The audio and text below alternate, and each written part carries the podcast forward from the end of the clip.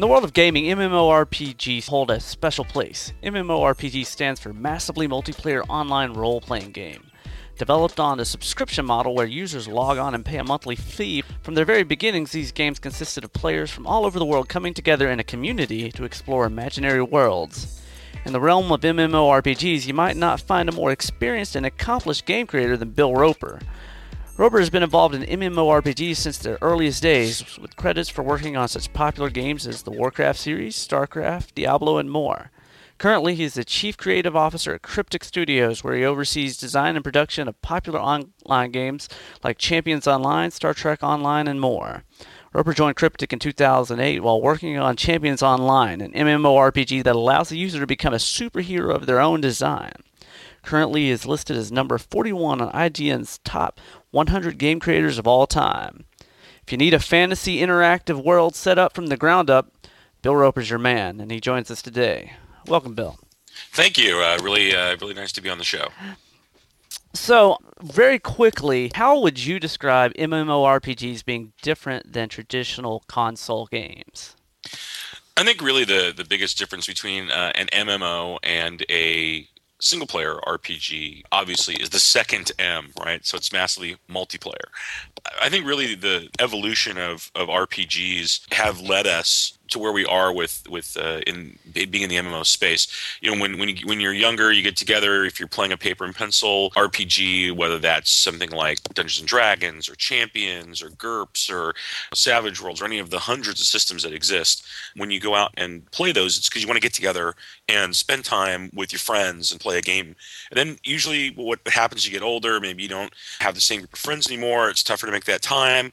And what evolved out of that you know 10 15 years ago when we started having these very powerful devices called computers in our houses people were able to then create that same role playing experience for an individual. And you'd go and you'd buy a cool RPG and you'd sit down and you'd play it where the computer represented all the enemies as opposed to a game master across the table, one of your buddies doing it, or maybe you doing it.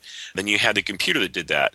Once connectivity really increased and the internet really came into its own, game developers realized, hey, we could bring back that idea of having you playing with multiple people and that's where the MMO really came in, where you could say you could take that setting, uh, that fantasy environment, or that science fiction environment, or that western, or whatever it is that you wanted to to have in terms of a world you've built, and then the computer would be still the arbiter of all the monsters and the quests and the treasure and everything else that came out. But now you were able to play as opposed to having to get everybody together in the same room, you know, on a Saturday night.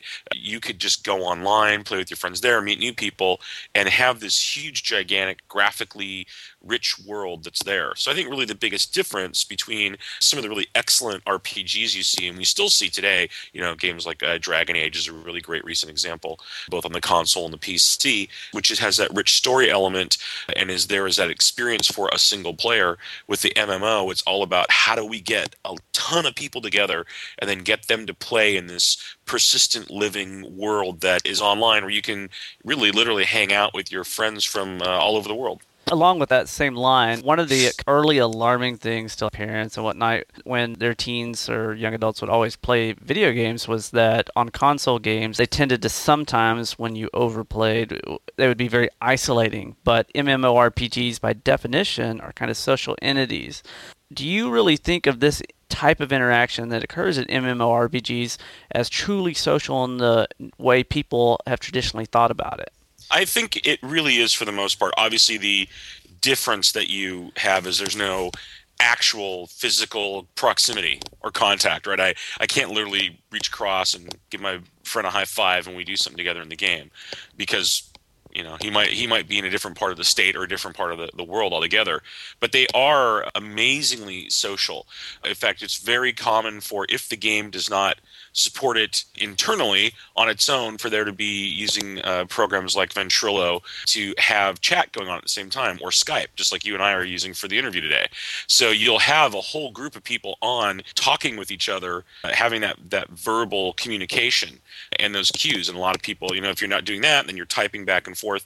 So it's basically just a different medium, but you have all those fantastic things about typical social networks. And in fact, that's one of the, the biggest focuses that you'll you'll hear if you ever sit down and talk with developers of MMOs is how do we make sure that this is a very social experience that there are ways for players to help each other to reach out to share experiences? You know it's all about building a community. And so i think that's a, a really fun and strong part about that. And you see that not only happen on the most casual stances but you can meet people that have just like any other social setting uh, have met through mmos and developed long lasting relationships and in some cases gotten married the MMO is based on a subscription model. You pay a monthly fee or, or however interval fee to uh, get online and play the game. So for MMORs, even more than console games specifically, it's more important, or at least as important, to get the person not just to try the game out, but to continue playing once they've started playing. How do you attack that problem as a game producer? Well, I, I, think there's a couple of different ways that you go at that. The single biggest one is by having the game itself be a fun and compelling experience something that you enjoy doing and you, you want to come back and, and do more and you really like i think that that in itself though it sounds simple is a huge challenge especially in the mmo space where there is a lot of competition when you first launch a massively multiplayer game your hoping to launch with a couple of hundred of hours of things for, for players to do, which is kind of crazy. You know, that somebody can log on and, and the first day say, Oh, I've got, you know, 200 hours of content that I can go through, places I can go and right. things that I can, I can do. And then past that, then you want to have something that's engaging for them when their character has reached the maximum level. And it's really this giant monster you have to feed, right? You're constantly having to make new content and provide new experiences and come up with new gameplay systems. And, and that's really the, the a huge challenge, but is something that you need to engage players. And then once you've hopefully got a good foundation for that or have accomplished that, then the other thing really is making sure that there are really good ways for players to have those social interactions. That's why it's so important. You know, the subscription fee is really there as the continuing business model, which allows the development companies to keep making more and more and more stuff for the players to go experience.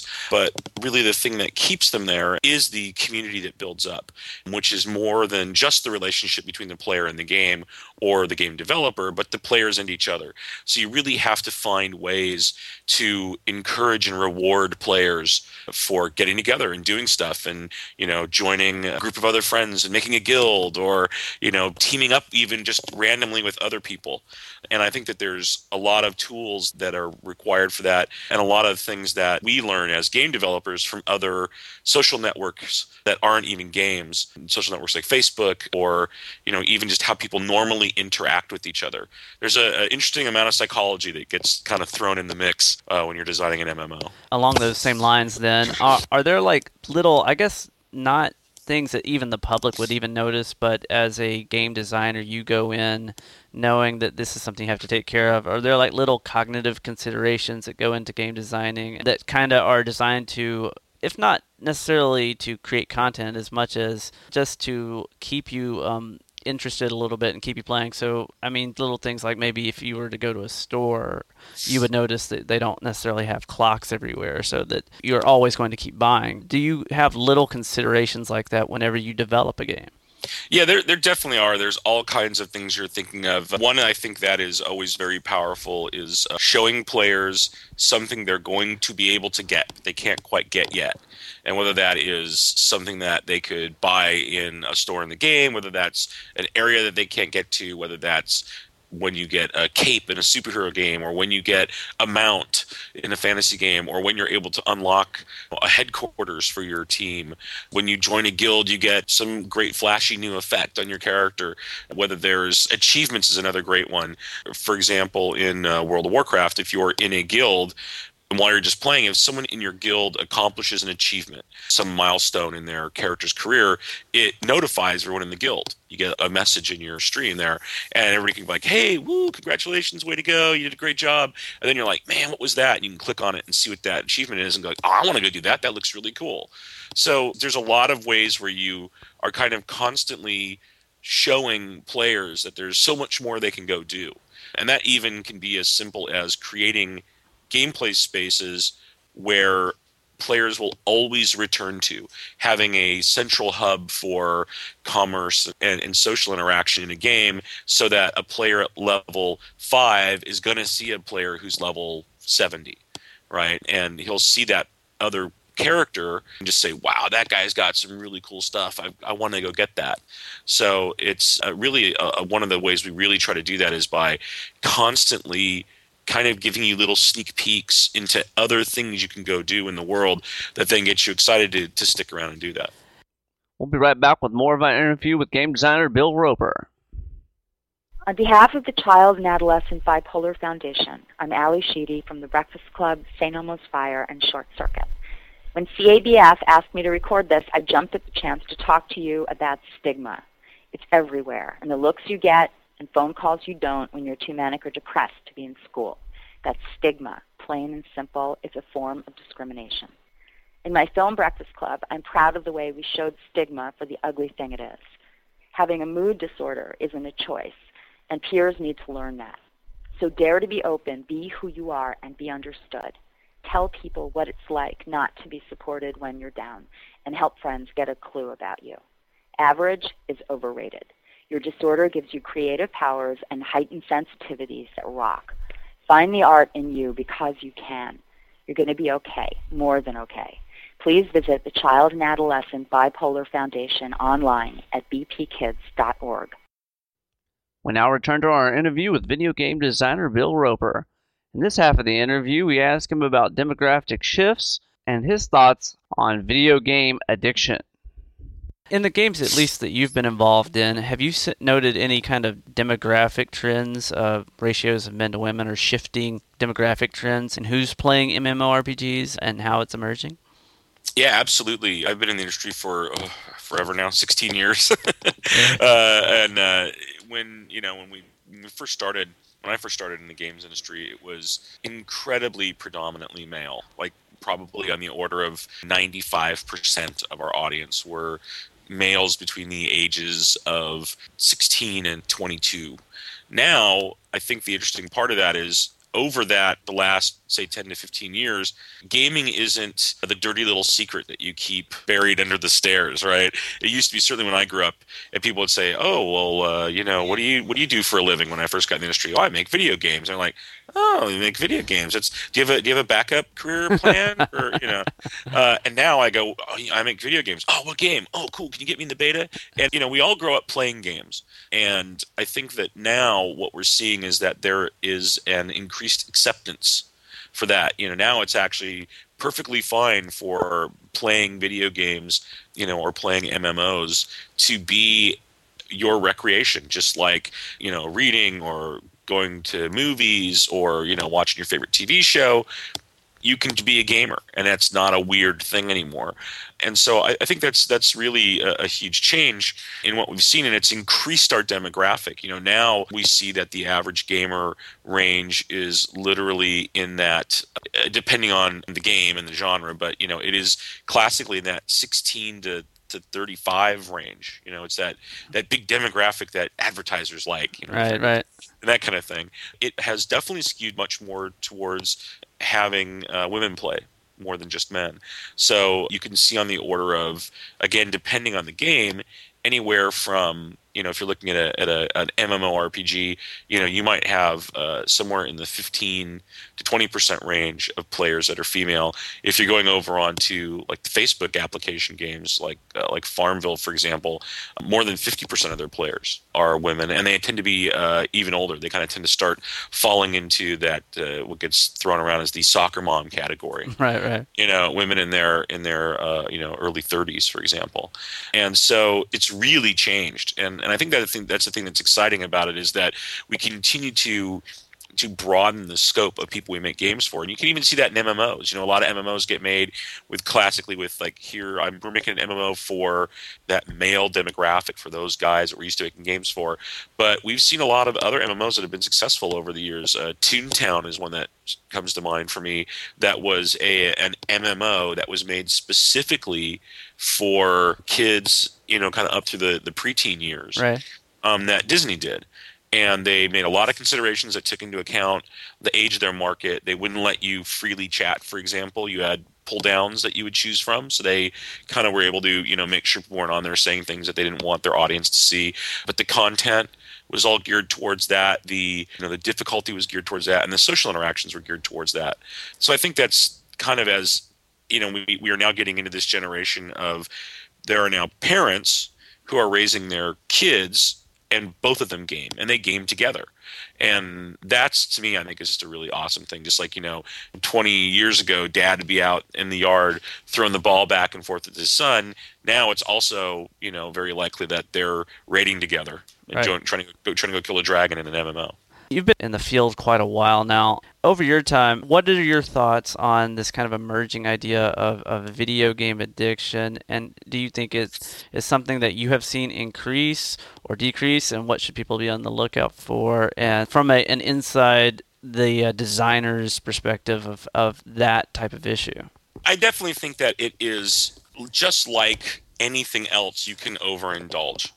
Right? Just just like you can spend too much time doing anything, just like you can eat too much and watch too much TV and not go outside. You know, it's said all things in moderation, right? Mhm, mhm. So I think that by design, MMOs are engaging, right? We're working very hard to make it something that people see a value in, in wanting to do every day if they want, even if it's just for a little bit every day. They want to come back and keep playing and, Right. and build up those social interactions. And I think that there is that opportunity with a video game, just like many other great things in life, for someone who has kind of has that that personality, if that's a way to put it. You know, they, they you can uh, kind of quote unquote get addicted. You know, you're like, oh man, I can't wait to go play tonight. I can't wait to do this, and and it really does have to be that all things in moderation. I find that people that react that way to games will have that happen with many many other things in their life. They're that same person you talk to, and Right. as soon as they get into something new, they have dived in whole hog and they're doing it at every waking moment and that is their life right then you know and so this happens to be you know gaming happens to be the thing that they're doing now or whatever game they're playing. So it, it really is i think you know when you, you see a lot of things that game companies do now to try to you know kind of combat that. You know putting a clock somewhere in your interface so people can actually see what time it is easily or have a way to easily call up a clock. It's always the classic thing they talk about in Las Vegas, for example, where there's no clocks anywhere. Right. So you don't you never know what time it is, and you're like, oh, and it's always kind of lit the same. And oh, sure, it could be four in the morning, but I don't really realize it because Right, right. you know the atmosphere there. It's actually interesting in Asia and China very specifically actually has a lot of regulations that you have to build into your game, even to the point where every two hours it will pop up a message Huh. to the player reminding them they might want to take a break and go outside or walk around or you know step away from the computer for a little while because they're very concerned with that concept uh, you know and, and they have that that worry that people will sit there and play for you know 6 8 10 12 14 hours. But i think that that is just like in anything you're going to find people that have extreme reactions or are going to be in that addictive mindset. So I, I do think that you can see that, and I think it's actually something that the games industry is very aware of, and we actually take steps to. You know, we want we want our players around for a long time. We don't Right, want, right, right. We don't want them addictive and destructive. Finally, you guys got a market in online gaming. One thing we see with consoles and MMORPGs and even more just social networking sites in general is that they're all starting to overlap. Do you foresee a time when like Champions Online will be able to be played on the Xbox and you'll be able to just access it from a button on Facebook and then just be able to just be seamlessly interact no matter where you go you'll be able to do it. I- think that that there are certainly pushes in that direction. The the biggest challenge, of course, being the differences in the platforms. The PC and the Xbox are actually pretty close. The biggest challenge is honestly starts coming down to business models, right? Which is maybe a, a little dry and boring, but Right. it's easier now to make a game that is as playable and accessible on the PC as it is the console. And for example, because the Xbox and the PC are so close together, you could have them playing against each other fairly easily as long as it's a game that the the interface is where a, a mouse and a keyboard doesn't give you some kind of advantage over a Right, controller.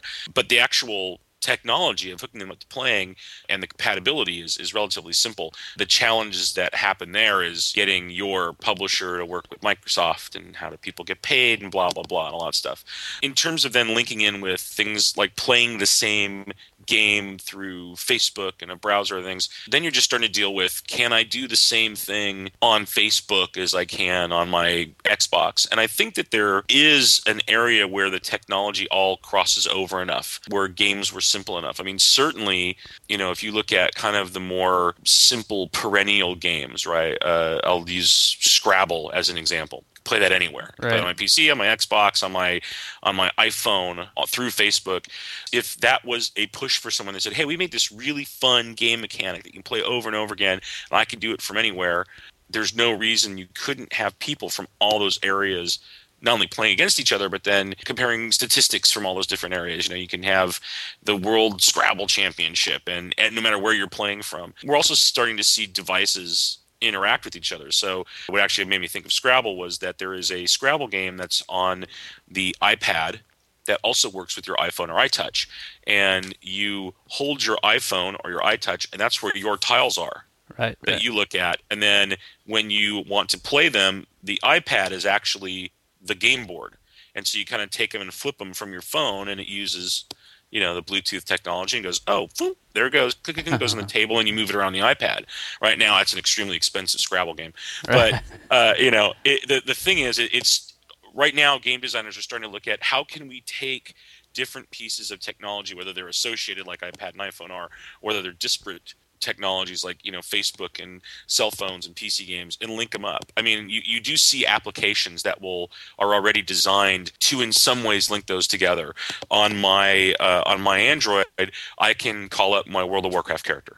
Right. and show it to somebody right so i can go and grab that information and display it on my phone there will be a time very soon where you'll have some part of the game at least be able to be accessed and played from my phone. It would be a very simple thing, for example, to maybe have in an MMO where crafting is important, where building right. things is part of the gameplay, where I could actually just have an app on my phone that let me just do the building of things mechanic. Maybe I can't go explore the world everywhere and fight and do all that kind of stuff, but it's like, oh, right, I want to craft for my character. Well, I'm going to sit here at lunch you know, or on the bus ride to work and I'm gonna I'm gonna do some crafting because that's a, a, much easier interface. But then it links back into my character in the PC games when I log in. Oh, there's all the stuff I just built for myself. So I think we'll definitely see that in the in the extremely near future. Bill Roper, thank you so much. My pleasure, man. This is uh, this has been a lot of fun.